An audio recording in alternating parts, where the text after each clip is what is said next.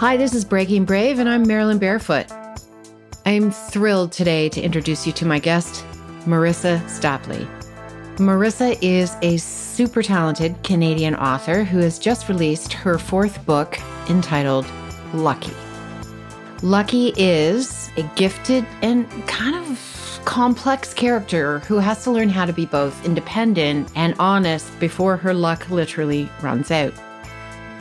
Marissa talks about her brand new gig, which is becoming a screenwriter under the tutelage of producer Carlton Cuse. Marissa comes from such a long line of strong, brave women. I'm so, so thrilled to have her with me, and I can't wait for you to meet her. Here she is. I am thrilled to be chatting with the one, the only, Marissa Stapley. Marissa has just launched on April the 6th her new book called Lucky what if you had the winning ticket that would change your life forever, but you couldn't cash it? Welcome, Marissa. It's great to have you on Breaking Brave. Thank you so much. It's great to be here. This book is a gem. Thank you. I I like to think of myself as a reading freak. I've been a bookworm all my life, as long as I can remember, back to the days when in elementary school we had this little animal called the bookmobile that would come along. Mm-hmm. And this book is just beautiful. I couldn't put it down. I, like literally falling asleep in bed with it on top of me. I didn't want to put it down. Let's talk about what your inspiration was for this book. I think I know, but I'd like to hear your story of how you were inspired to write this book. So there were a few things that happened. I was actually working on another novel at the time, and all of my novels have multiple characters, multiple POVs.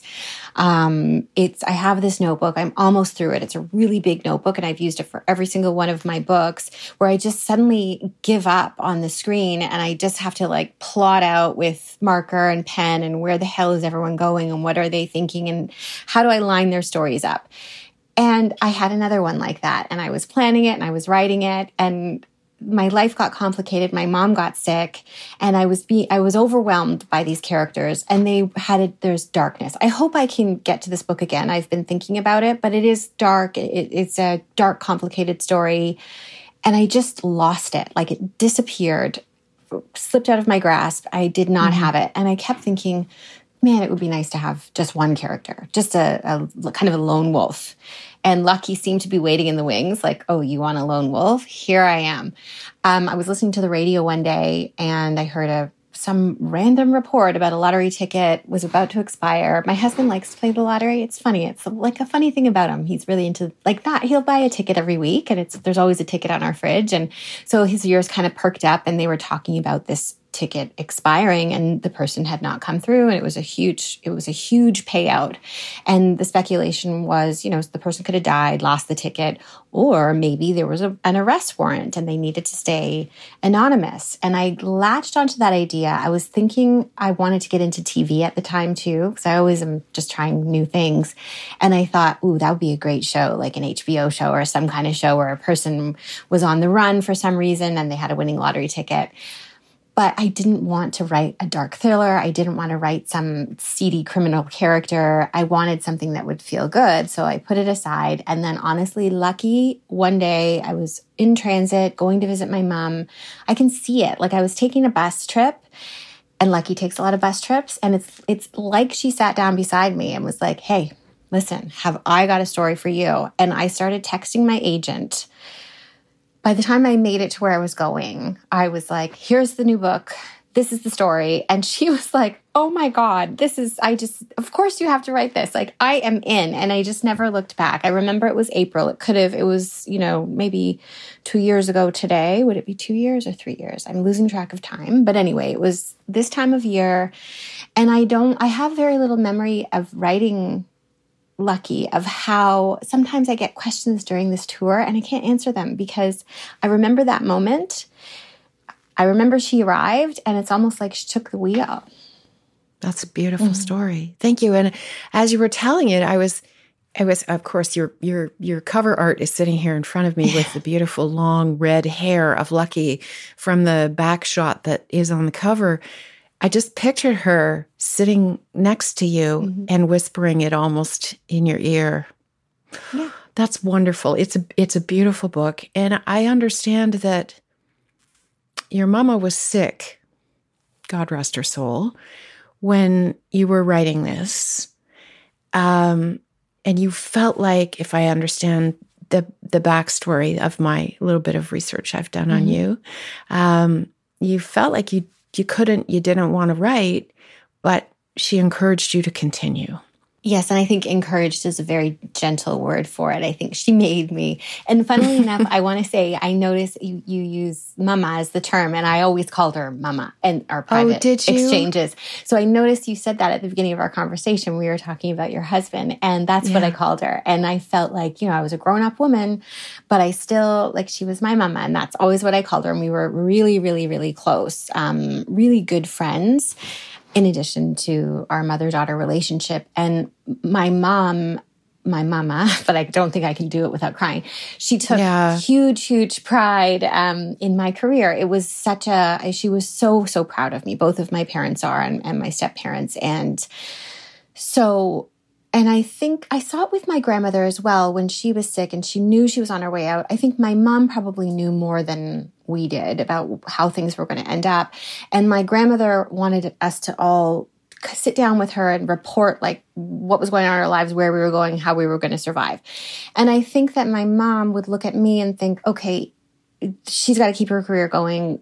This is what she wants. She wants a TV show. I got really close with The Last Resort. Like, how are we going to make this happen? And so she wouldn't allow me to stop writing to the point where she was in hospital and I would come and she would say, You can only come if you bring your laptop and you can only stay if you're working. so I would sit beside her hospital bed. And if I stopped typing and sat there looking at her and thinking, This is so sad and horrible, she would wake up and say, I can't sleep if you're just sitting here thinking about how horrible this is. Like, get your book done. So I would work on her, and her, like, I would work on this book, her book.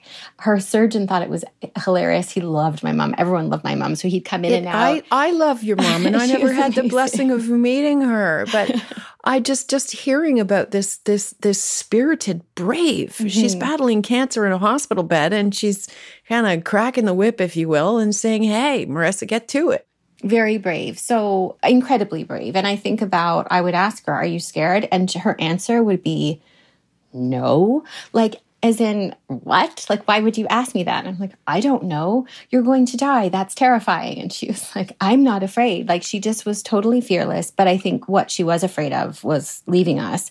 And she yeah. certainly didn't want my life to fall to pieces because I fell to pieces. So she made me finish this book. I did. She read it. And things have been going really well with Lucky. She is, I wouldn't necessarily say lucky. Some she's tough. She's resilient. And this book she's is brave. Same. Yeah, she's yeah. brave. She's yeah. brave. Mm-hmm. I wish I'd had the chance to meet her. Marissa, she sounds amazing a character in your book also carries the name of your mom. Mm-hmm. So that was another tribute to her with you finishing the book and her having a chance to read it before she passed.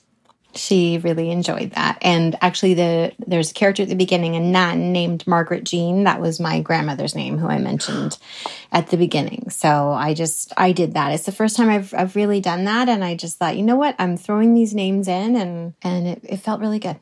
Well, it's it it, it links you to it so inextricably. Mm-hmm. Um, there's a there's a visual in some of the research that I did of a picture of you and the day you got married with your mama kissing you on one side. That's what my daughter calls me too, is mm-hmm. mama. So it's just kind of a thing. And your grandma kissing you on the other side, and you looking at the camera, and it's such a beautiful picture. Mm-hmm. Uh, it sounds like you have a long history of brave, strong women in your family, Marissa. Is, is am I right when I say that? I mean, certainly your mom, your mama, but your grandma too. Absolutely. So my grandmother was widowed when my mom was maybe one. Um, oh, her husband actually died in a workplace accident. He worked for uh, CP Rail, and it was back then. I mean, to raise a child on your own was an incredibly brave thing to do. She did remarry, um, but she what she went through was really really difficult and she was incredibly brave. She became a nurse. She was actually the breadwinner for the family, which is almost unheard of, and raised my mom and three sons and was just the toughest, most resilient woman I've ever met, aside from my mom. And of course, my mom got that from her. And, and I think in many ways I did too. I, I feel not quite as brave and resilient as they are, but I feel that they disagree and they think that I am. It's just that I had them and they really, you know, I was there. I was, they babied me a bit. So without them, I'm like, ah, sometimes it's hard, but I think I'm pretty brave and resilient. I mean, I work pretty hard. So, oh, absolutely. But also these strong women that they just do it, they model the behavior. So whether you even are aware on a conscious level. It's going into your soul. So that's mm-hmm. how you become who you are. Let's talk about screenwriting. Um, let's talk about Carlton Cuse, mm-hmm. and let's talk about how originally, originally, I think in your in in your mind, um, Lucky was going to be a television show, and then it became a book because you knew how to write books. But let's talk about what the future might be with respect to it being optioned. So, yes, and I think those original texts to my agent, I was saying, "Okay, I'm going to I'm going to write this as a show first. And she was saying, "Okay, but maybe you should try writing a book first because she's my literary agent and that's what she does. And of course, my film TV agent, when I pitched it to her, because it's just the one line pitch that every TV agent wants is like, can this character redeem her lottery ticket and herself before her time runs out? And she was like, yes, everyone will want this. Um, but it took some convincing for me to turn it into a book. I didn't feel like it was a book. I really, I started writing a pilot, even though I didn't know how to write a pilot and I do have this terrible pilot lying around somewhere. And but it's it provided me with the setup for the book. So the, those opening scenes with Lucky in the gas station bathroom and then in the casino and all of that, it's so visual because I really did envision it and write it first as a script. Um, and then Lucky to me also, I it's a season one. Uh, so it, it was an interesting way to write a book. So no spoilers, but when it ends, it's it's tied up, and yet you're like, where's she going to go now? There are options for her and possibility, and she's heading into season two. But nothing really came of it. Like nobody was banging down my door, and I was kind of waiting because the last resort actually, I think it was four offers that we had, and it ended up being optioned. But then the bottom fell out of the world and COVID happened and it was really difficult. So I was waiting, nobody was calling. And then my agent said, Oh, there's some producer. He, he's interested. I can't, I can't remember his name.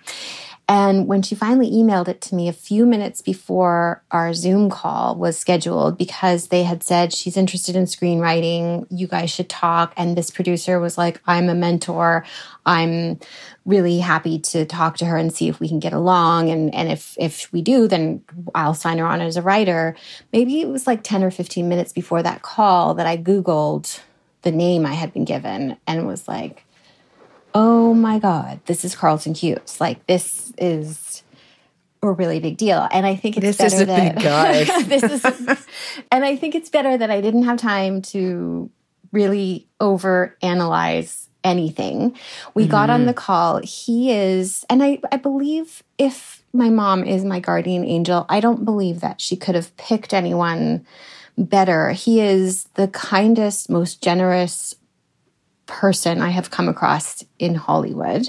And wow. I mean, people, anyone you that I meet now, and I say I'm working with him, who has worked with him, who knows of him, and his team say, oh my gosh this is such a stroke of luck he is so kind he's a mentor he's generous he and it's that is all true so i've um, we've worked together to develop a pitch for lucky that we need to take to streamers and network together. So it's it's a done deal as far as he's concerned. We have a studio which is ABC Disney, but now we need to get confirmation of where or if it will actually become a show. Um, I think it's been about six months that I have benefited from his instruction and guidance, as well as his VP of development, a young woman named Emma Foreman, who is a genius as well, kind, the time that they've taken to show me how to do this. So I now know how to do this. I've received a master class in screen development for a book. I will never look back no matter what happens.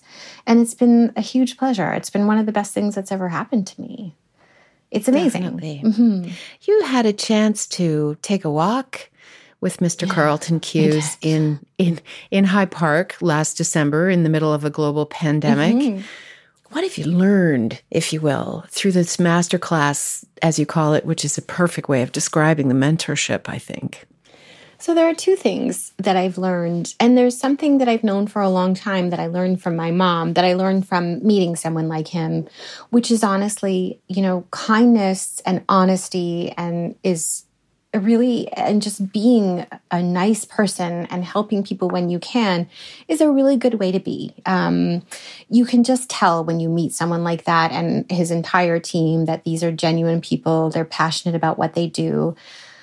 And that shows. And there was a time in my career where i thought okay am i being too nice? Like do i need to like act like a bigger deal than i am? And then people will think i'm a bigger deal.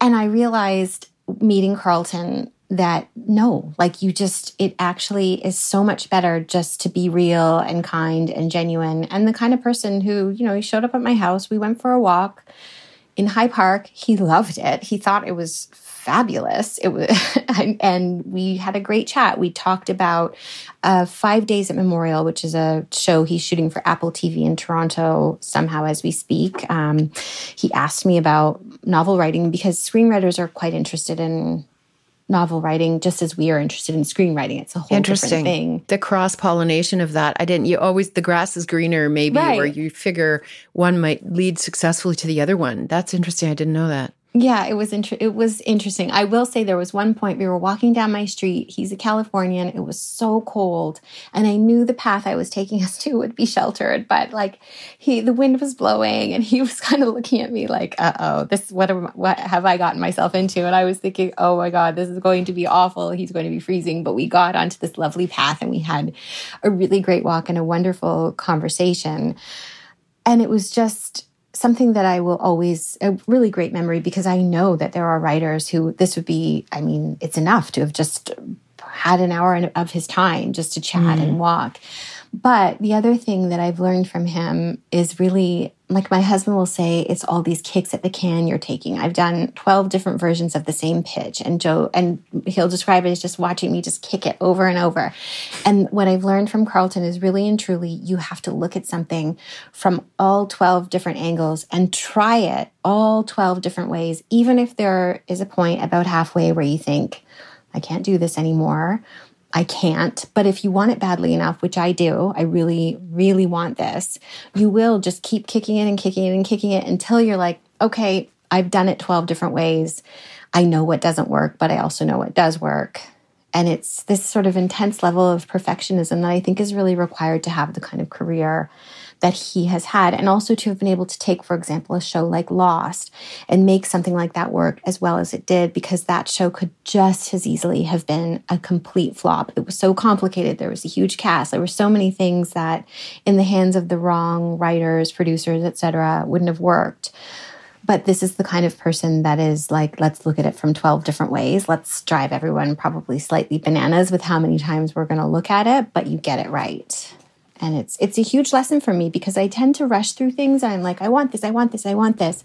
Here it is. And it's not allowed. You have to get it right. So.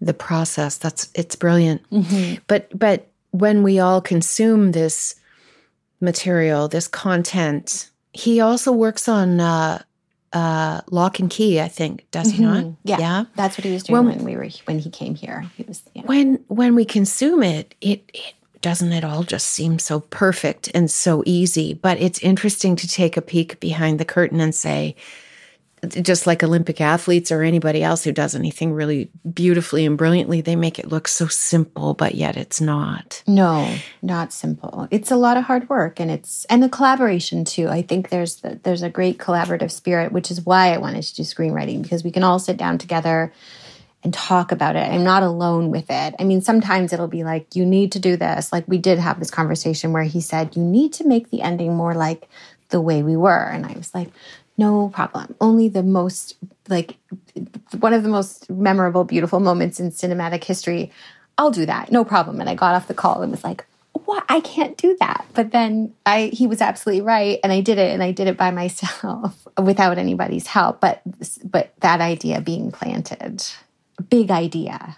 What was it? What was that? I, I read it and I don't remember what it was. The, the, the, the pinnacle cinematic moment. In the way we were. Yeah, that's it. Yeah. That was it. Yes. That's what he was basically referring to. Yes. But I think sometimes we all we we we hate it, but we love it my executive producer, Rebecca Miskin, who helped and is an incredible force in my life, she pushes. Mm-hmm. And and it's like, no, no, it's fine. No, it can be better. Mm-hmm. It can be better. And then when you when you get somebody who believes in you enough and pushes you hard enough, it's amazing where you can go with that, right? It's very true. And we we had a conversation one day too where he was on, we were on the phone, not Zoom. He was driving down a desert highway which actually made me sad that day because I was sitting at my desk like everyone in the US seems to have all this freedom. I'm not driving down a desert highway. All I want is to was like, oh, you're just the most interesting person in the world. And here I am. And he and he kept cutting out and he said to me, you know, this is pretty good. The pitch is pretty good now. You're doing a lot of really good work, but you don't have any experience as a screenwriter, and the people we are pitching to know that.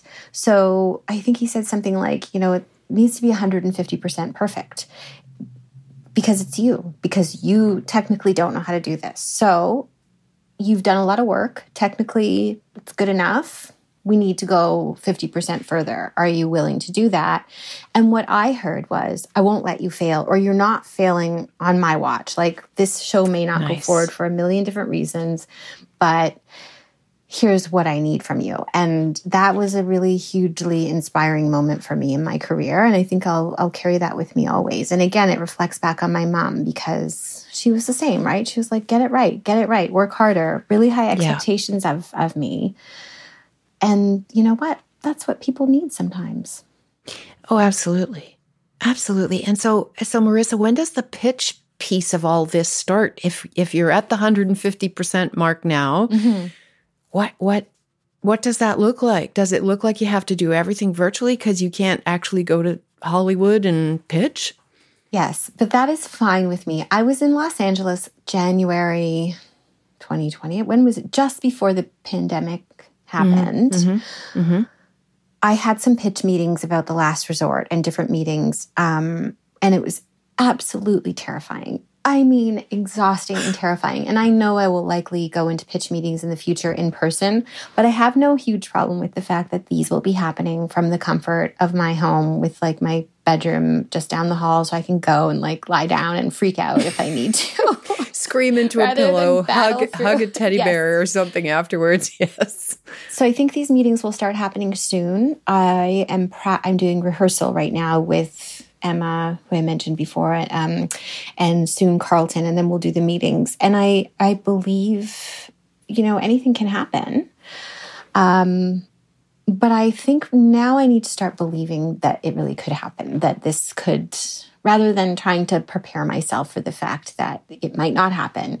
Mm. You know mm. what? This could go forward. And also, while at the same time realizing that this process of the past six or seven months has been part of the gift of of of this entire thing. So even if it, this particular incarnation of Lucky doesn't go forward, I have this experience under my belt, and uh, it's pretty cool. So it feels like you have to envision it. Mm-hmm. Almost right, so that if you envision it, that positive energy that the universe will bring it to you, so you start believing in it. That's that's fabulous. I think so. I think it'll make a great show too. I really do. I mean, I do. I know it's my baby. I know I'm the mama of Lucky, but I think this is TV we need. This strong con artist like Beth Harmon playing chess, but like actually a con artist doing bad things, but for good reasons. Mm-hmm. So, Marissa, when you're when you're nervous, let's say when you were in in LA in January 2020, or just generally what do you personally do to get get through that? Uh, do you have some tricks that you would be willing to share about we all get scared mm-hmm. um, of something, especially in a professional situation when there's so much on the line. What what do you do?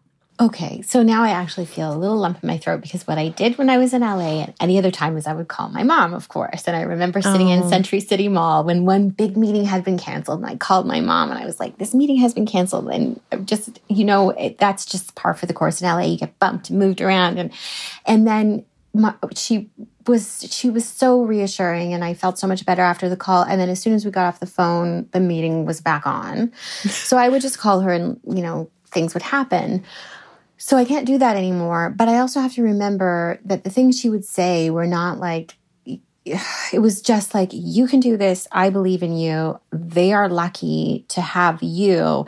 And i received some really great uh, advice from stan zimmerman who was involved with gilmore girls recently who said you know what? You have to remember they actually do need you. You don't need like this is you're the the, the person here with the idea you've got this yeah. all in your head and you just have to tell them what's in your head so i'm going to read those words that he emailed to me before those meetings and i think the other thing is we all get scared but you can't actually think about it too much. So, like talking about going to the call with Carlton and not really thinking about it too much. Like sometimes right. I think I almost on purpose, like not not preparing, but not over preparing. So yeah. I'm ready, but I'm also not sitting there for an hour in front of my computer, ready to go, working myself into a frenzy. Like you just live your life, you do what you need to do, make sure the kids are okay, make sure the cat is fed and the door is closed, and then you just jump off the edge of the cliff into the water. It's like just you just do it then there's yeah. that's the only way to do it is to just go through your fear and don't listen to that voice in your head mm-hmm. and if he shows up the day of this important meeting you really just have to just be very firm and use expletives and just be like get that you know get out of here yeah. you're not welcome and that's something that if you need to do work around that um, you know therapy is a good idea talking to friends because that voice can take over and if you let it, it can really destroy your dreams. And I don't know sure why. Can. Like, why do we? Ha- I don't know why those voices exist, and I feel we all have them.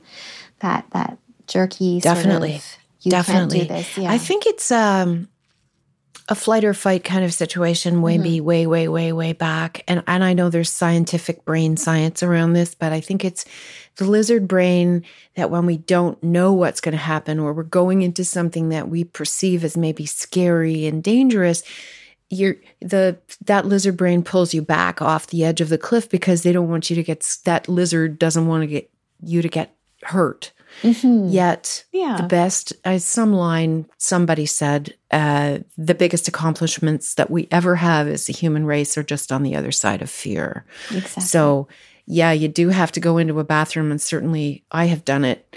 Yell at this voice to tell it to go away so that you can just be yourself and clear it out of the room. And that's where the open, honest, don't worry about acting like you're a bigger deal than you really are that's what people want and love and cherish. So it is a two way street when you're going through these pitch interviews. You'll have to keep us posted and let us know how it goes, please. And you know, I feel I've learned something here from you, even just saying it's the lizard brain and, and the fear, maybe not even like get the hell out of here, but, but something like, I know you're scared.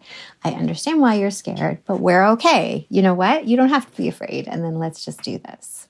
And I think that some of the, uh, I can't remember, um, Gabor Mate, perhaps, who's written Hungry Ghosts and, and a few other really interesting books, will say that the therapy that they generally prescribe around people that have these very loud voices around, you can't do it, you're a failure, don't even try, is to literally uh, sit down in a room with that voice and have a conversation with that voice and bring it down to you know, why don't you think I can actually do it? And and and as as as out there as that all sounds, apparently it's a thing. So you're right, getting that voice and wrangling it to a point where you can say, "Look, come with me. We're going to give this a yeah. shot."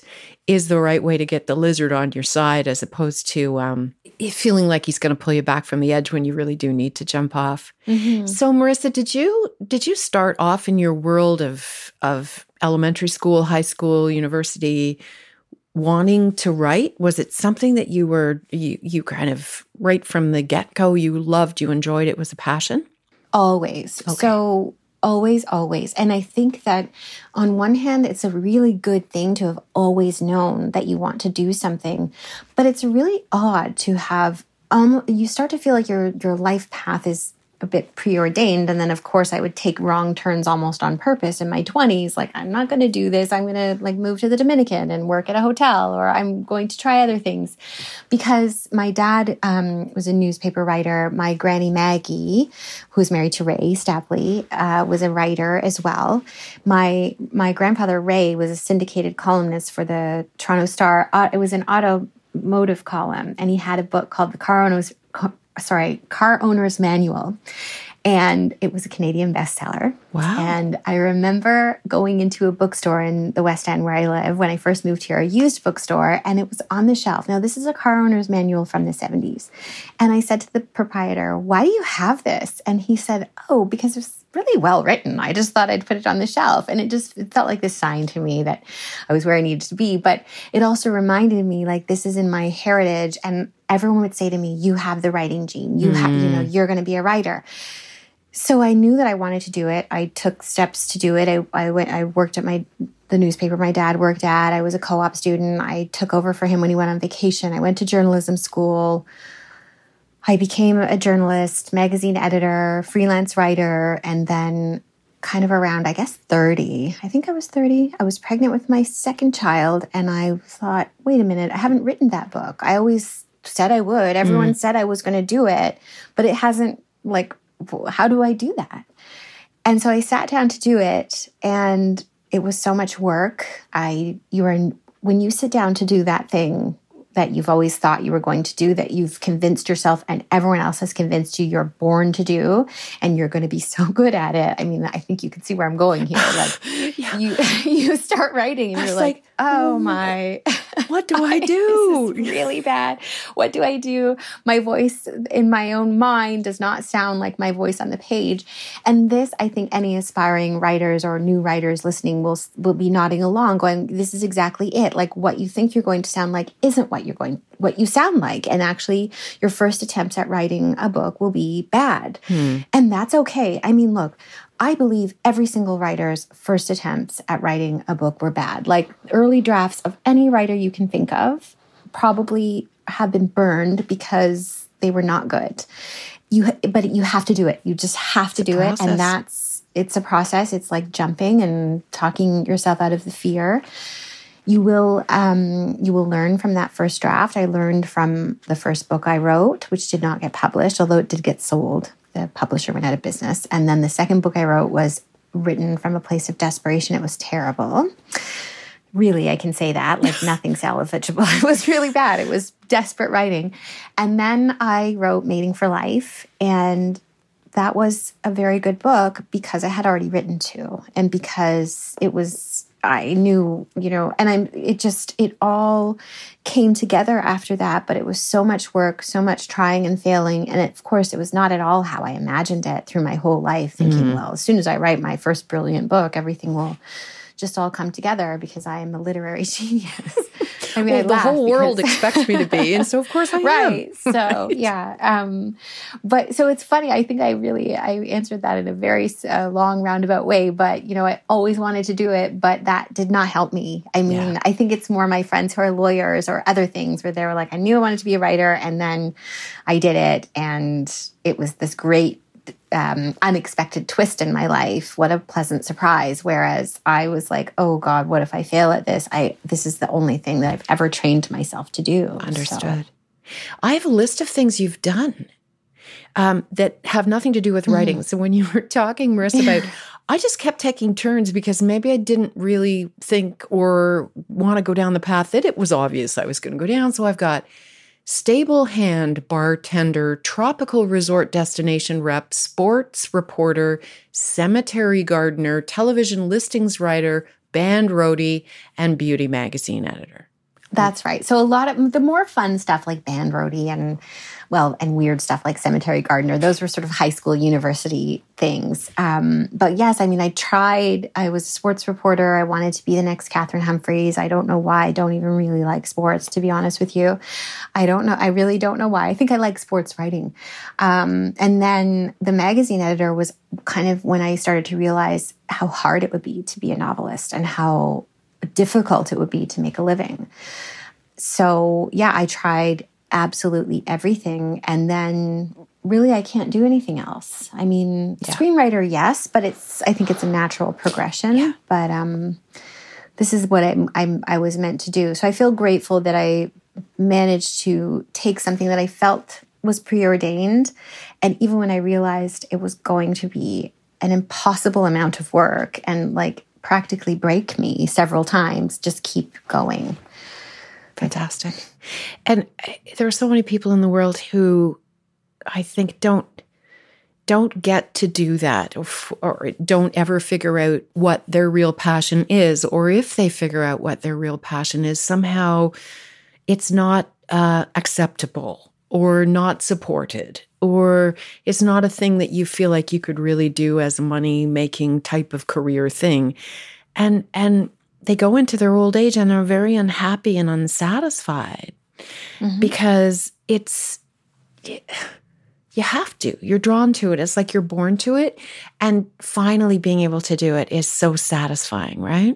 I absolutely. I think so. And i mean i feel that when you go into later life not having tried, you're right, it would be very unsatisfying and probably quite depressing and very easy to think it's too late. Yes. I really don't agree with that. I mean, I know debut novelists who wrote their first novel. Marni Jackson, I think it's Jackson, wrote a novel called Don't I Know You.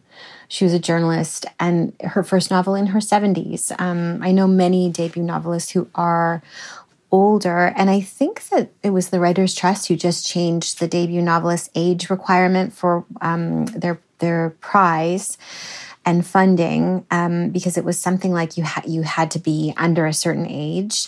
I think we're, we're that's starting to fall away. I'm glad, and I hope so because how sad. I mean, if I hadn't figured this out until now, and I was like, oh my god, I'm 42, I haven't written the novel, I would hate the way I, I was feeling, and I would feel yeah. hopeless and and like um flailing around a bit and you know, I've sacrificed a lot and been in a lot of dark places because of my relentless commitment to this goal. Sometimes I wonder if it was the best thing. Everything worked out, everything is fine because I have a very supportive husband and a very supportive family, and because everyone believed in me. But, you know, it, it's hard. It's not an easy path. So if you do give up, I mean, I could have probably given up and, and be in a very good position working as a librarian or something like that and that would be okay too. So it's also okay to be like, I can't throw anything else after this. I have to find something mm-hmm. that will sustain me in another way. Um, it's a tough one. Cre- making a living as a creative person is a wonderful, amazing, great thing to do. And it's, I swear to God, it's almost impossible. Like it's so difficult. So, this joy that I find in writing, there are moments I think, damn it, if I'd only just let it stay a hobby. like, I just, I probably and I, I'm like, I don't know, I'm not contradicting myself. I'm happy that I do what I do, but I'm telling you, it was a mountain to climb, and it it remains a mountain that I climb every day. So, well, thank you for doing that yeah. climbing work because you're you are gifted and you are from the reading world. I mean, you've been translated into eight languages around the world globally. Am I right? I don't know if it's maybe Yes, maybe. Eight. I tried to count the other day for my dad, which was cute. Um, I know it's 13 different countries and territories, so which is great. And that's and that actually came at a moment when I thought I would give up. I applied to m- become a librarian and Did you really? Uh, go to school, right just when things to do when it's raining was coming out. I thought I can't do this anymore. My debut novel was not a New York Times bestseller. I did not make a million dollars. I was not making a living. And I do think that the universe would not allow me to give up because all of a sudden there was some crazy auction in Germany, of all places. They wanted the book. They gave me enough money to work for a few more years. And then a lot of European countries just jumped on board with Things to Do When It's Raining, which was a very quiet novel. There's no hook. I can't even really explain without falling all over myself what exactly it is about other than a family saga. And it just saved me and it made me kind of like the way my mom makes me makes me keep writing. It made me it didn't let me become a librarian. It didn't let me give up. Um, i love that story. Thank you for sharing it.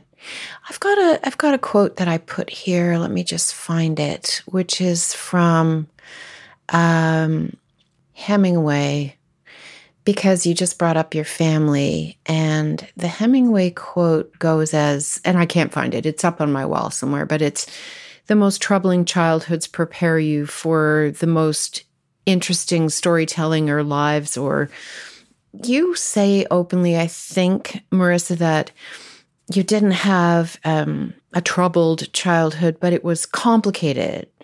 Um, could, could we talk about that a little bit? And did that help you in terms of how you ended up going into the, well, not ended up, how you became preordained to become a writer? you know, it's funny because I know the article you're talking about, and I always regretted that because my dad brought it up once. He's oh, like, "Oh, no. you and your complicated childhood." Oh no, because that was the headline. And I, I mean, I, I feel it wasn't tr- troubled, as you said. I mean, my parents split up when I was quite young and remarried and blended families. And that's what I think I mean by complicated. Got and it. also, you know, just my parents were um, unique people and the product of the 60s and 70s. And at one point, we were very involved in the church. And, you know, at another point, we were not. And so, just really a lot of material there for writing. I now realize as I get older and I'm a parent that also they were just doing their best and actually they were doing a really good job. And um, so I, I'm not that I was unforgiving, but I think I was more at a stage in my life when I gave that interview when I was grappling with it and thinking, man, like this this was complicated and mm-hmm. this wasn't easy. And I wish, you know, sometimes things had been a little easier. But you're right, it provides um, a depth of understanding of human nature. And particularly, what I understand is that situations are not black and white, that people are people, and people will let you down. And also, they won't. And if we're expecting the people we love to never falter, to never make mistakes, then we are going to be incredibly disappointed. And I really think that that helps me explore my characters in a in a very unique way. It means that even if my characters are making mistakes, I really feel my readers always understand why.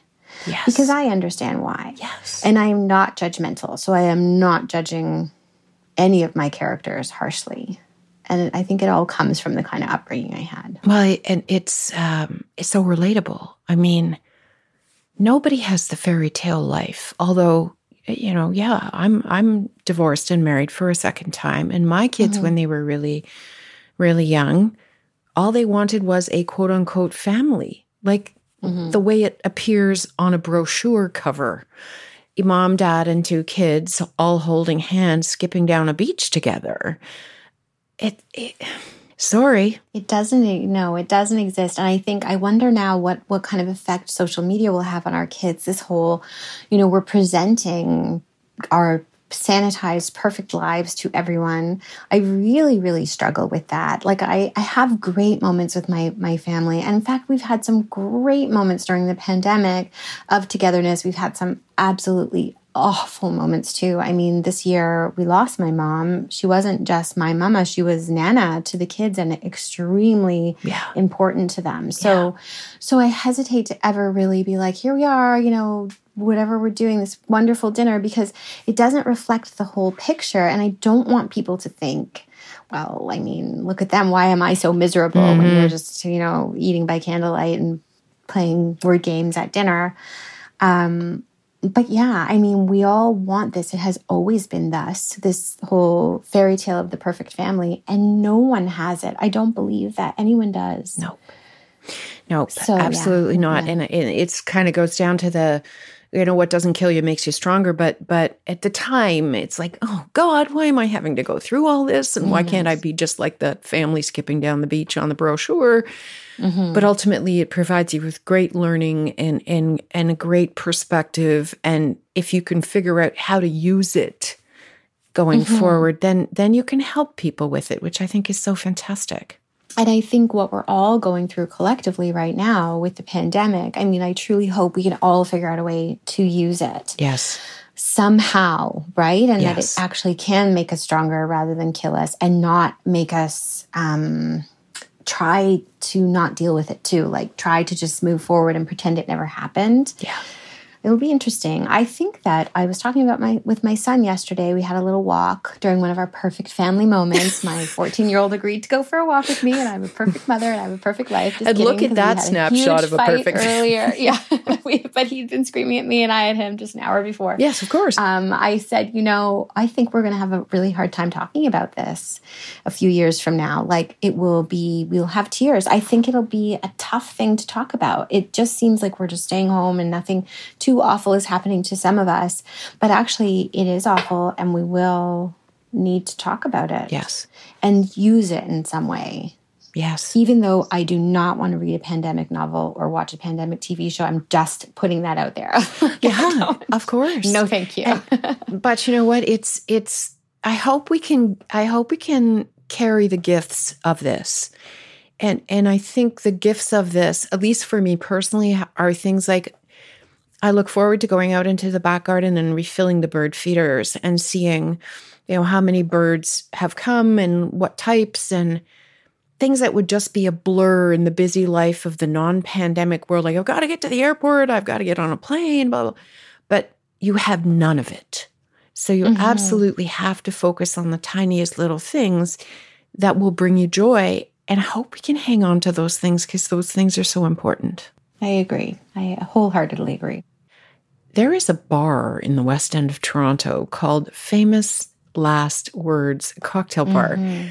I did not know this until I started researching you, Marissa, but there is now a drink named after your book, Lucky. Can we can you maybe just give me the top line of what goes into that magnificent cocktail? Yes, and when things open up again, I would highly recommend everyone who can, who lives in Toronto or nearby, to go to Famous Last Words. Uh, it's a literary cocktail bar. All the cocktails are named after books. My favorite is the Everyone Brave is Forgiven, which is after one of my favorite novels by Chris Cleave gin based. And um, so I, I've met the um, Marlene Thorne who runs Famous Last Words. So I just sent her a message and said, you know, I have to do an online launch. I just, I'm trying to make it special. Do you think you could come up with a cocktail? And she said, Oh, absolutely. I'd love to. And so she did. It's um, champagne or sparkling wine, which is consumed in the book in rather copious amounts at the beginning. Yes. Gin, which I love, uh, grapefruit juice, and that Saint Germain elderflower liqueur, and it's very good. I bet thyme sprig, and it's um, this beautiful pink color, which looks like it really matches the cover of the book. And I highly recommend it. And if you want to turn it into a mocktail, just take out the uh, booze, syrup, yeah. grapefruit juice, and sparkling water. So it's resilient and adaptable as well. and just like Lucky, which is so just fantastic. like Lucky yourself. I love it. I'm going to ask uh, two more things. Um, okay. And one of them is about chick lit mm-hmm. and how it is a really big thing, except you have a quote about, I want there to be less, I think it's your quote, Marissa, I want there to be less shame associated with women's fiction, with chick literature, chick lit.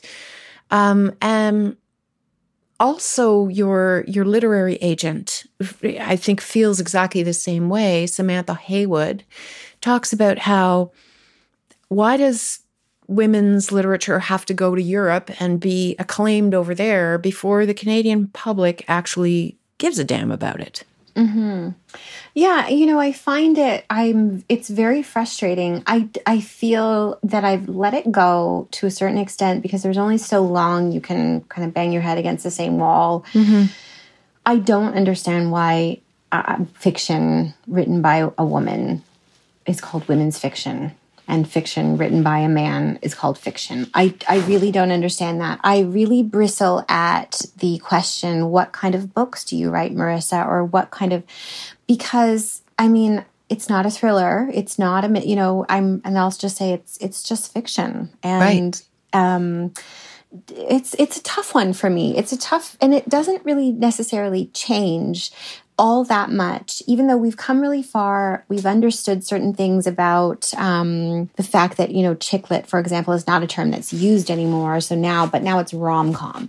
But I can tell you, it's still, it's still treated the same way. It's still marketed just for women. There are still women on the cover. I mean, mm. there's a woman on the cover of Lucky too, but I think Lucky really is not just for women and it hasn't really been called women's fiction except if you look on Amazon it says domestic fiction. And I said to my husband like that's weird. Unless they mean domestic like because I'm Canadian and it comes from Canada but I think what ah. they might mean is women's fiction to, to do I with the domestic. Not. Oh, I and hope not. It just it is frustrating and I don't know how to solve it, although I think that I started that conversation when I first started publishing in Canada. And I believe that it's a conversation that a lot of Canadian writers have picked up. Yeah. And it's something that's talked about uh, quite frequently. And so maybe that's the first step. But really, it is profound. I find it borderline enraging how, you know, Tom Perrotta writes about uh, a mother who develops a porn addiction. And it's just like everyone falls all over themselves. This is so brilliant. But if I wrote that, it would be treated so differently. And yeah. I'm not saying that, you know, it, Tom Perrotta is not a brilliant writer, but so are many female authors who are relegated to this domestic fiction sphere because they're writing about the exact same things it's not fair and it's not cool. No. and I don't And like I it, see so. when when we talk about it, I totally can see that why there's shame associated mm-hmm. with it mm-hmm. because it's not fair and it's not cool. No, okay. it's not, and it needs to change. So I hope it does. And I, but I think it starts with, on a lot of levels. But you know, it does start with the publisher. It starts in marketing. I love yeah. my publisher. I love marketing, but and I know they're doing what they have to do. But I also know that it does sometimes perpetuate it. So, mm. but publishing is having a bit of a moment of reckoning right now in terms of diversity and the way they do things. So I'm hoping that this will be one of the topics on the table too. I hope so too. I really, mm-hmm. really do. Last question then, Marissa, before we, we offer you the opportunity here of shameless promotion for this wonderful work of art that you've produced. Muskoka. Your dad used to rent a, co- you never owned a cottage in Muskoka. God, don't we wish we did now because it would be worth billions. Yeah. Um, but you went to a cottage in Muskoka, and when I when I learned that in my research, and he he would your family would rent in the summers, I thought of you in this bunk bed with a flashlight reading. Oh yeah. Was it a place that that helped you cultivate the creative spirit? Was it a place you carry nice memories about? Is it? I just had to ask about the cottage. So, absolutely. And I think in so many different ways, Muskoka served to inspire my writing. It inspired the cottage setting in Mating for Life, which is actually modeled after my brother in law's cottage, which my family has spent a lot of time at. Um, and we would rent cottages when I was a kid. We also would go to lodges, like we'd go to Lumina Lodge or Cedar Grove. And that, I think, more than anything, inspired the things to do in its raining setting of the inn and just helped me eh, when I needed it most with writing my second novel. Second novels are hard um, for some reason. They just are. They're just, they're difficult and frightening in a weird way, mm. more frightening than debuts because people are waiting for them. Um, but absolutely, I think that this this idea of we would always leave the city or the town where we were living. We would always go to water and relax and rest and I, I would just be reading. I mean, I was a super bookish, actually very shy, quiet, geeky child, always reading a book, um, always reading something way above what you would think someone my age would be reading and having all these big ideas and what better place like what can contain all that than a lake you know you just kind of slip oh. and you're reading a prayer for owen meany when you're 13 and you're like oh my god i'm just going to jump off the dock and clear my head for a minute it's this perfect. is so much right it's so. perfect yeah. lumina lodge we share i took my kids there when they were teeny tiny no and it way. is It's something right out of Dirty Dancing, isn't it? Oh, absolutely. Yep. Mm-hmm. It just, I arrived, I'd never been there before. And my little kids that God bless my kids. They would not go to the little children's program, the Petticoat Junction, that they Can't. would have every day. Petticoat Junction. Oh gosh, so many memories. Um, because no, they want they wanted to stay with me, so mm-hmm. I didn't get as much reading done as I wanted. But they would eventually drop dead of exhaustion because they did everything all day. Mm-hmm. And it, it, there's nothing like that old school lodge, wood, lake, perfect mm-hmm. reading place. So perfect. perfect. And place. so, I mean, I think about Lumina often. I think about a friend I met there. I think about the crush we had on this guy, Mark, who made milkshakes at the snack bar and he we would go and get a milkshake and i think it you know the complicated childhood but also these idyllic moments mm. that will provide endless inspiration and I, you know, give the same to my children. We also spend as much time at cottages as we can. That's the big dream. That's why I really want Lucky to get off the ground TV show wise because yeah. I want that Muskoka cottage, damn it. Like that's what I want. It's all I want. Fabulous. I'm going to ask you one last question. I, I, understand you have a dossier or a folder full of ideas mm-hmm. because there's perhaps a fear, maybe it's gone, maybe it's still there, that you might run out of ideas. But what's your process? Is there a process? Because as you've just released Lucky in Canada this April 6th, and I understand it's December 7th in the United States right, this yeah. year. Mm-hmm. What's what's now? Like what's next? What's the process? How do you go there? So things are a little different now. I think in the past I would have been well on my way with another novel. I would have started that novel that I wasn't writing, and I would be probably at least through a first draft because of what's happening with the TV development, and and that's taken up a lot of my my headspace. I'm still really firmly with Lucky. I'm working on that. I actually am writing rom coms with a friend um, Karma Brown. So we we have we're a pseudonym Maggie Knox. We've got a, a holiday rom com coming out with Penguin in October called The Holiday Swap. It's just fun. Oh, nice. It's kind of our response to like, okay, we are women, you know, chick lit rom com, whatever. We're just going to do it. We don't care anymore about being taken seriously. We just want to have fun. And then we'll be taken seriously with our other writing. Yeah. So there's yeah. that. So I'm working on that. And then and then it's a pandemic and my kids are here and I need to have yes. a little time. So so that is a different it's different this year. But normally, um, yeah, I would just not necessarily go to that folder, but that folder almost exists in my head where I I can think of those three maybe ideas that I can't seem to set down and think, okay, wh- which one am I going to pursue? But here's the thing I will pursue like I'm not casual about it, and I should be. I, Lauren Groff is a favorite author of mine, and she once tweeted about how she circles ideas and follows them down a path for a while and stays at her, keeps her distance. And I was like, hmm, yeah, no, I just go chasing after the idea, grab it, tackle it to the ground, and like give it a kiss on the lips. Perfect. And so that means I'll get 40,000 words into a new idea and be like, oh, nope, no, like this is wrong. This is not a book. And then I'll back out of it and do something else. And I'm okay with that. That's just, it's not perfect. It's, but it's, that's just how I operate. I'm going through oh, it. and it shouldn't be perfect. It's messy. Yeah, it's messy. And, and fantastic. Mm-hmm. Marissa, this has been beyond delightful and thank you for reminding me of the Lumina Lodge. how how can our listeners connect with you and how can our listeners support you and the wonderful work that you're doing? I mean, well, you know, the for the Giller Prize, uh, Jack Rabinovitch always would say, for the price of dinner in this town, you can get one of you can buy these books of the nominated authors. I'm not nominated for the Giller, but you know, for the price of a pizza, you could buy Lucky. So, and it's the same kind of thing. You know, support local restaurants. It would it's it, it's hugely valuable to authors for people to buy their books, especially now more than ever, yeah. to call their local bookstore and say, Can you get this book in? To talk about it if they love it to friends, recommend it to friends, and help spread the word because things are difficult now. But even at the best of times, it's tough to promote a book and get the word out there.